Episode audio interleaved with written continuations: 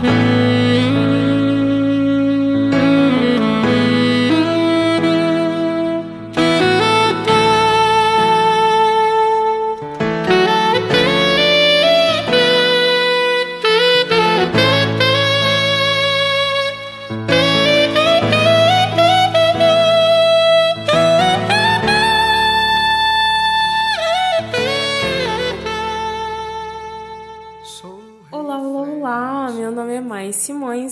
E no Florescer, este podcast maravilhoso.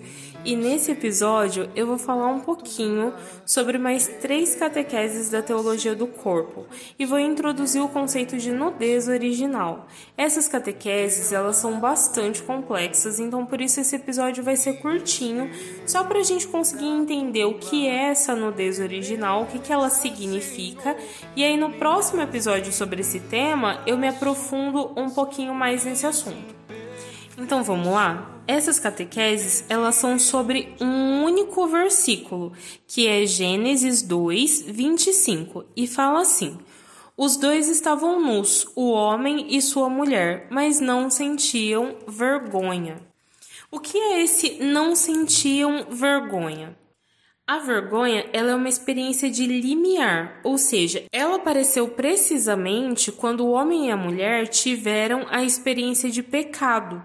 Então ela não existia na realidade da inocência original.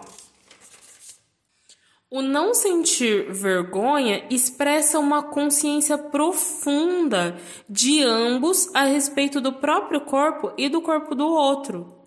Se a gente se lembrar um pouquinho do primeiro episódio do podcast, onde eu falei sobre a solidão e a união originais, fica claro o que é essa consciência. Quando o ser humano se vê frente aos outros animais, ele não se reconhece, porque ele sabe bem que possui duas dimensões constitutivas, que é o corpo e o espírito, diferente das outras criaturas, que são só materiais.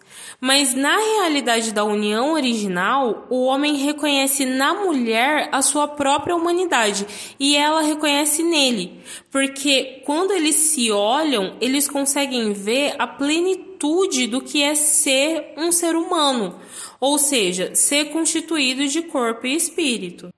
Então, a experiência da nudez original, ela é uma participação no próprio olhar de Deus criador, porque é a capacidade de olhar para o outro ser humano e perceber o quanto aquela criação é boa, como Deus fez quando ele olhou para o ser humano e ele pensou, é muito bom. Então, essa capacidade de olhar para o corpo do outro e entender que esse corpo ele exprime a pessoa no seu eu mais profundo.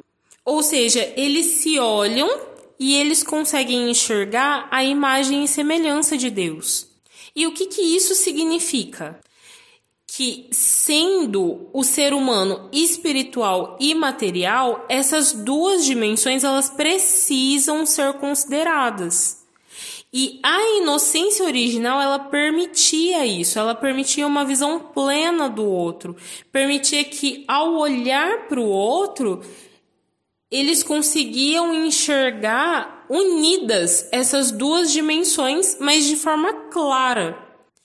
Por isso que eles não sentiam vergonha, porque eles conseguiam ver o puro valor do outro, né, do seu corpo e do seu sexo e eles sabiam que eles eram vistos dessa mesma forma. Então, quando a mulher olhava para o homem, ela conseguia ver a plenitude dele, sabendo que ele também via a plenitude dela. Então, ela conseguia valorizar aquele homem, sabendo que ela também era valorizada. E assim que eles experimentam o pecado, eles sentem a vergonha, porque acontece uma mudança radical no significado do corpo. Porque como eles não, eles perdem essa capacidade de ver a plenitude do outro. Eles perdem a capacidade de olhar para o outro e verem as duas dimensões unidas. Eles começam a enxergar só o corpo. Então, o pecado ele gera uma limitação no olhar. É a perda da, da capacidade de olhar para o outro com o olhar do Deus Criador.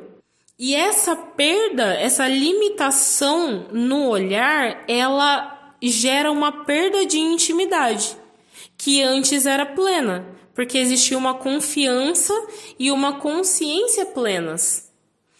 E o que que essa falta de intimidade gera? O medo. Ela gera um medo que leva eles a se cobrirem, né? Eles pegam as folhas de uma árvore e se cobrem, né, cobrem a sua intimidade como um instinto de proteção.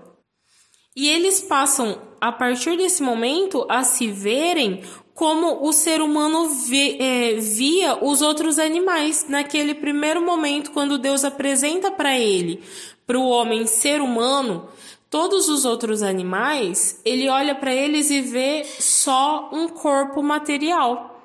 E a partir do pecado, homem e mulher começam a se ver como um corpo material.